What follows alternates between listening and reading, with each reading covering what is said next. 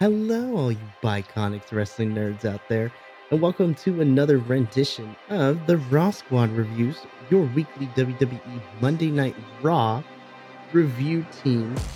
This time, it's just me this episode. I will be rocking this review solo.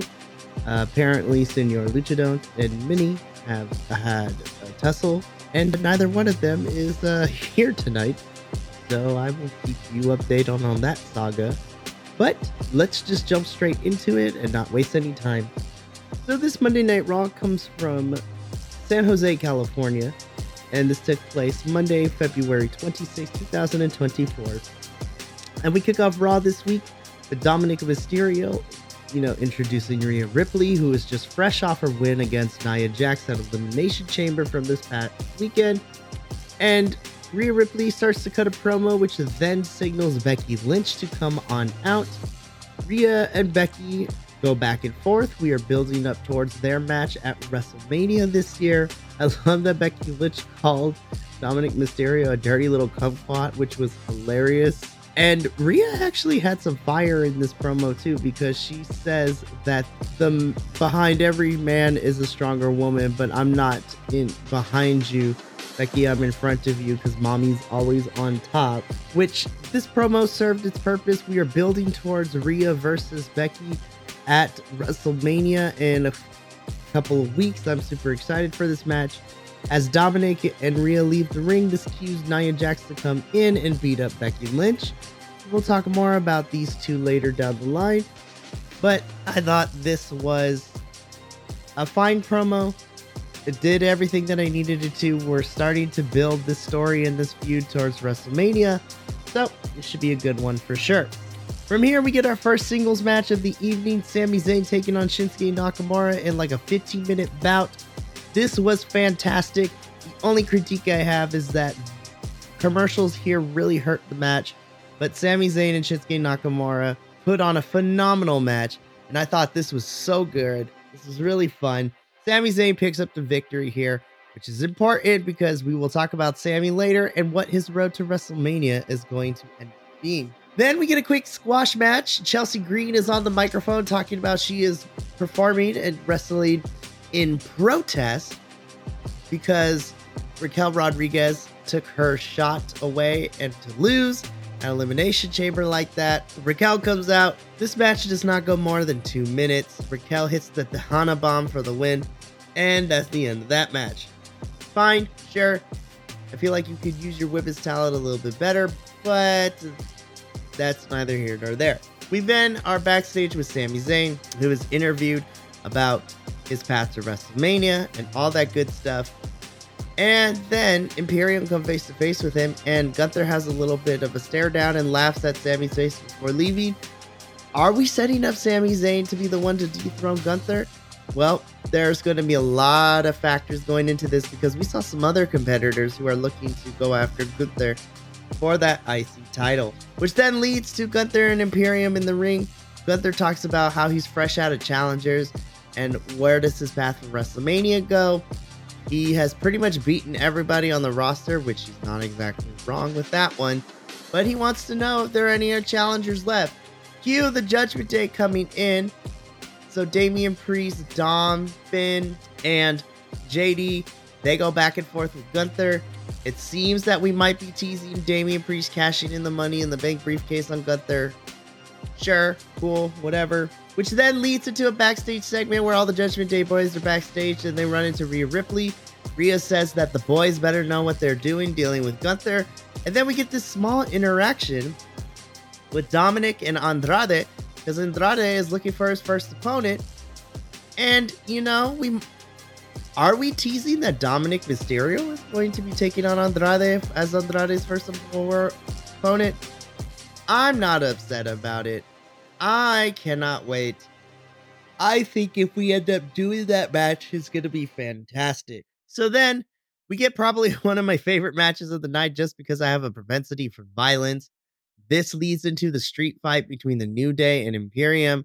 Both of these teams literally were using anything and everything to kill each other, but that gnarly whip into the chair to allow Imperium to pick up the victory was so crazy to watch. And honestly, I'm kind of happy to see Imperium pick up the win here. I think the New Day losing doesn't necessarily hurt them in any ways. I mean, they're the New Day. They're like the best tag team on the main roster right now WWE has. And I think this is important win for Imperium because it gains them credibility and a threat and could position them to get a cha- championship match for those tag titles down the line. Adam Pearce is backstage where Chad Gable comes up and he says that he wants a rematch at Gunther. You know, the last time him and Gunther faced off each other, his daughter has not stopped crying about it. And like he made his daughter cry with the loss and wants to redeem himself. And Adam Pearce said he would think about it. So contender number two, and I hear the internet already, so let's just address this now.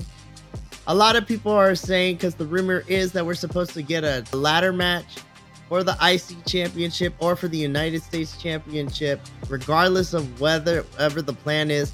A lot of people say they don't want to see a multi-person ladder match. And I say, why not?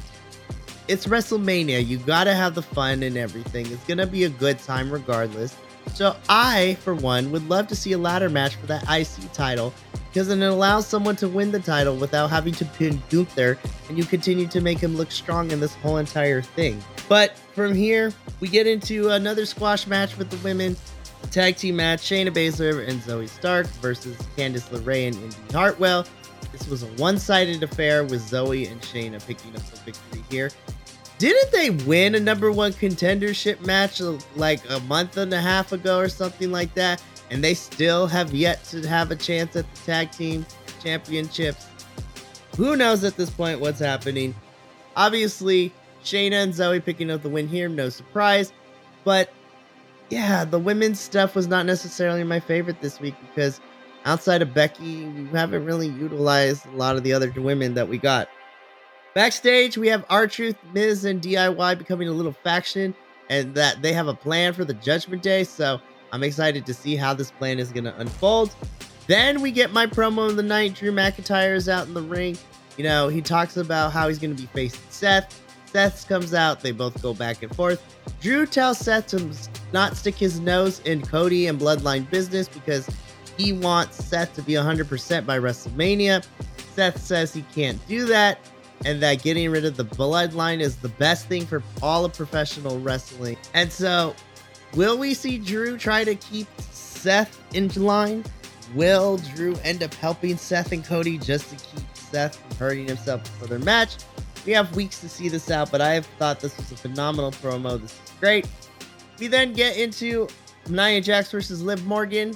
Nia Jax has most of the offense, but Liv starts to pick up steam, and then Becky Lynch comes out of nowhere, attacks Nia Jax, and causes the DQ. So Nia Jax wins this match via DQ, and Liv Morgan loses. We then see Becky Lynch. We'll get Nia Jax next week.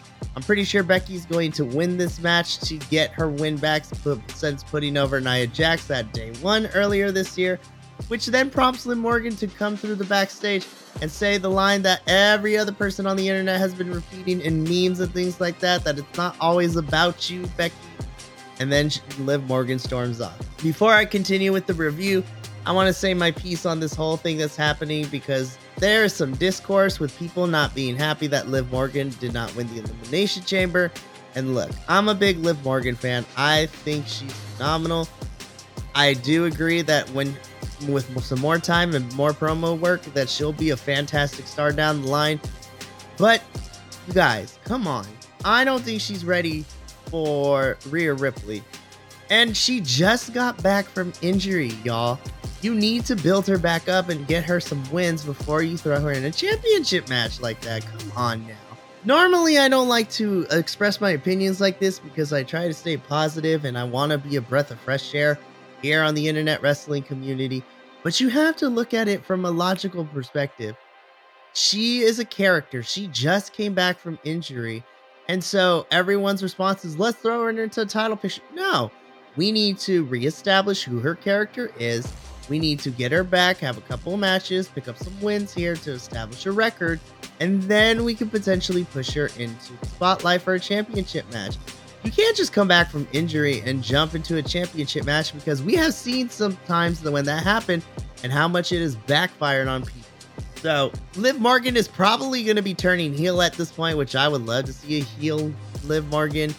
And I'm interested to see that if she gets involved with Becky's match against Nia next week and causes a cue or a distraction or something to that effect. We also get another backstage segment. This time it was with main event Jey Uso, who is talking about, you know, his loss to Gunther. McIntyre comes up, says some stuff. They fight and they break up. So we're getting Jey versus Drew next week. Cool. We then get to our main event, which sees Grayson Waller versus Cody Rhodes. This match is happening because of what went down in Elimination Chamber. And Cody Rhodes wins, so that was fine. And then after the match, Paul Heyman comes out. Cody Rhodes is tired of waiting. He's going to wait as long as necessary. Paul Heyman tries to intimidate Cody with security guards and tells him that we're going to talk. Cody says, Take another step and I'll beat you up. Beats up the security guards.